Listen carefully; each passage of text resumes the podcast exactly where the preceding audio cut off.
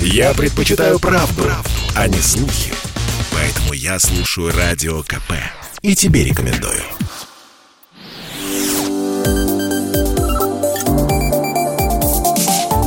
Что нового в союзное государство? Итак, это программа «Что нового союзное государство». Я Михаил Антонов, и традиционно в завершении недели мы обсуждаем в прямом эфире с экспертами важные события. Они могут касаться абсолютно разных тел, тем политических, экономических, социальных, но их объединяет одно – не происходит в союзном государстве. Депутат Палаты представителей, член комиссии парламентского собрания Союза Беларуси и России по вопросам внешней политики Олег Гайдукевич назвал представителей оппозиции Тихановскую и э, Латушко дрессированными обезьянками. И вот с нами Олег Сергеевич сейчас на прямой связи. Олег Сергеевич, здравствуйте.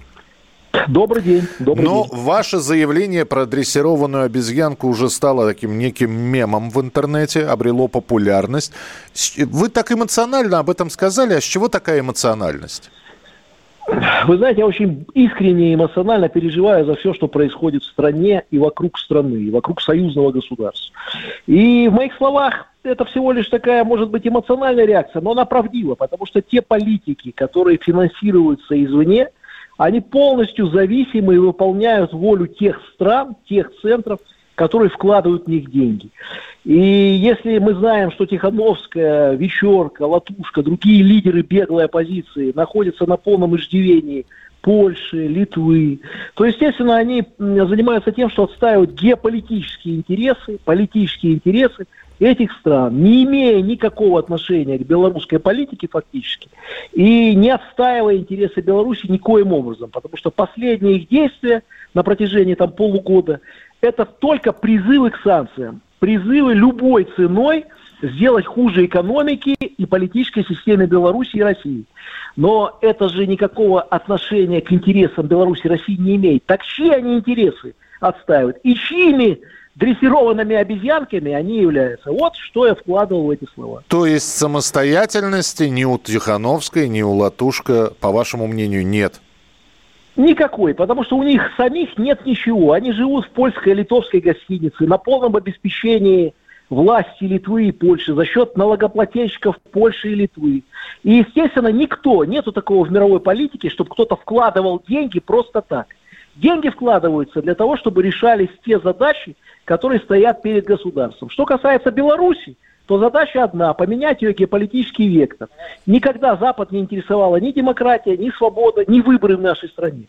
Задача, чтобы мы вышли из союзного государства, отказались от АДКБ, полностью поменяли свою политику, и тогда они, наши выборы будут называть самыми демократическими в мире, как в Прибалтике, в Украине.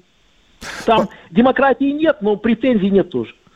Понятно. Спасибо большое за комментарий. Олег Гайдукевич, депутат Палаты представителей Национального собрания Беларуси, зампред комиссии по межнациональным делам. А, между тем, Россия назвала провокационным и недальновидным наращивание сил НАТО в Прибалтике и Польше, где создается инфраструктура, которая позволяет в сжатые сроки нарастить численность военных США до 20 тысяч человек. Об этом заявила официальный представитель МИД России Мария Захарова. Имея в виду в том числе ситуацию в Афганистане, Захарова считает, что руководство НАТО, развивая пропагандистский тезис о необходимости некого силового сдерживания Москвы, не замечает реальных угроз. С нами на прямой связи военный эксперт, политолог Иван Коновалов. Иван Павлович, добрый день, здравствуйте. Добрый день. Ну, э, здесь недавно я видел опрос вообще в Польше. Я не знаю, кто до него додумался. К полякам подходили и попросили оценить вероятность нападения России на Польшу. Правда, там 44% так и не смогли внятно ответить на этот вопрос, но возникает вопрос, зачем такое усиление? Ну, если мы говорим о НАТО, то ситуация сложилась не сейчас, она была Э, скажем так, получил развитие еще в начале 90-х годов. В 97 году был э, подписан основополагающий акт Россия-НАТО, который НАТО в итоге э, манкировала. Сейчас ситуация выглядит следующим образом. НАТО не утверждает, что оно готово поставить жесткий барьер по отношению к России. Учитывая вот этот контекст который постоянно везде звучит, угу. сдерживание России. Это звучит смешно, но тем не менее там это популярно. Они пытаются пока остаться на позиции ротационной замены войск, то есть э, это лукавство чистой воды, когда э, примерно одна, одно, одна и та же численность войск сохраняется, я имею в виду НАТО и США, э, в, в Польше и Прибалтике, но тем не менее они как бы заменяются, и поэтому э, натовцы говорят, что, ну, смотрите, мы, в общем-то, все-таки э, меняем войска, мы не держим их на постоянной основе что было как раз за, зафиксировано в этом основополагающем э, акте России и НАТО 97 года. Но это понятно, что это лукавство, тем более, что вся техника остается. Э, и понятно, что все это э, создается под то, чтобы э, шло наращивание. Вы посмотрите, уже создано 8 командно-штабных центров по всей линии бывшей, так сказать, э, Восточной Европы. То есть вдоль границ России и Белоруссии. Это и Прибалтика, это и Польша, это и Словакия, это и Румыния и так далее. Везде созданы подобный центр. Центры, в этих центрах небольшое количество офицеров, а, но там, но они созданы для того, чтобы в случае необходимости мгновенно нарастить группировку, которая сосредоточена возле российских и белорусских границ. Извините, пожалуйста. Вот какая у них да, задача. Иван Павлович, а вам не кажется, что все вопрос в денежных потоках? Если сокращение войск, значит сокращение денег. Поэтому и нужно не то, что оставаться на должном уровне, а увеличивать группировку, как вы сказали, ротировать. Это, по крайней мере, гарантирует постоянные денежные потоки, которые вливаются, вливаются, вливаются.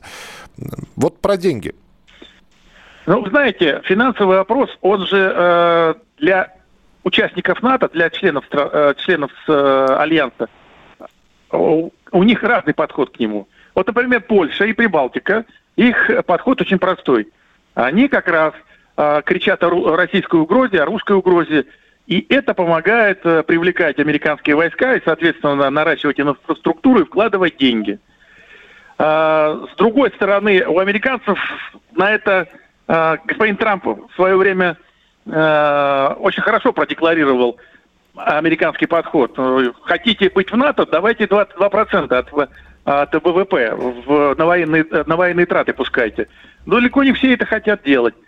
Поэтому здесь такое, знаете, но с другой стороны, ведь американцам выгодно, чтобы риторика Польши и стран Балтии сохранялась. Вот такая антироссийская, яростная антироссийская а, на грани фол, фола фактически. Да, да, я здесь с вами соглашусь. Спасибо большое за комментарий. Спасибо, что были а, в нашем эфире. Военный эксперт, политолог Иван Коновалов. Ну и в МИДе России выразили беспокойство возможным увеличением военнослужащих США в Польше. Сейчас там находится 4,5 тысячи военных, а планы увеличить до 20 тысяч. Ну и теперь еще одна тема в нашем эфире. Что нового в союзное государство? Ну и в финале нашей сегодняшней встречи традиционно приветствуем Дмитрия Матвеева, генерального продюсера телеканала «Белрос». И сразу же вопрос. До начала нового школьного учебного года, Дмитрий, остается совсем немного времени. А мы, когда говорим о программе телеканала «Белрос», что посмотреть, э, еще ни разу не говорили, а что есть для детей на «Белросе»? Э, ну, здрасте, Михаил, здравствуйте, уважаемые радиослушатели. Э, для детей, вот действительно никогда не говорили об этом, а Хочется сказать следующее. На телеканале «Белрос» есть две линейки мультфильмов. Одна линейка мультфильмов идет утром в 6 часов 15 минут, когда там ребенка собираете в садик, а, можно посмотреть мультики. И вторая линейка 8 часов, 18 часов 10 минут начинается вторая вечерняя линейка мультфильмов для детей. То есть, пожалуйста, в это время включайте «Белрос», сажайте ребенка возле а, телевизора и смотрите любимые мультфильмы наших детей. И под эту, э, под эту прекрасную значит, э, э, трансляцию можно ребенка одеть в школу и в детский сад, а во второй части, соответственно, э, впихнуть в него ужин, который он не хочет принимать. Ну, это кому как удобно, тот так пусть и делает, да. Да, значит, подборка 45-минутная. Да, 45-минутная подборка хороших, классных мультфильмов для детей. Те, я напомню, дети что, любят. Я напомню, что в дни школьных каникул существовали как раз на такие подборки абонементы в кинотеатр, а теперь все это можно увидеть на телеканале «Белрос». Да, было когда-то такое время. Я даже сам помню, когда а, был маленьким ребенком и был абонемент э, на знаменитый этот мультфильм «Ну, погоди», я не смог купить билетов. Вот, э, просто вот не смог купить билетов. Я был очень сильно расстроен, кстати. А для взрослых сериалы Как обычно, это сериалы по воскресеньям в 12.25 включаем телевизор и смотрим э, «Бандитский Петербург» и наслаждаемся «Бандитским Петербургом». Под музыку Игоря Корнелюка с Александром Домогаровым, да, Дмитрием да, Певцовым да, и многими да, да, да, другими.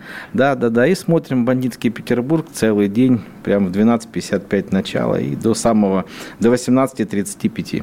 С короткими перерывами, опять же. Таки. А это у кого как. Может быть, у кого-то и перерывов не будет. Настолько будут увлечены, что будут смотреть без отрыва. Ну, и мультфильмы, сериалы, и тогда художественный фильм. А, а вот по поводу художественного фильма. «Воскресенье» – знаменитый фильм Эльдара Рязанова «Небеса обетованные» в 22.05 на телеканале «Белрос». Валентин Гафт, Вячеслав Невинный, Лия Хиджакова, Леонид Броневой и многие-многие другие в этой такой, как ее называли раньше, когда выходил этот фильм, абсурдистской комедии. Ну, потрясающий фильм на самом деле. И сколько бы ему лет, наверное, не было все-таки.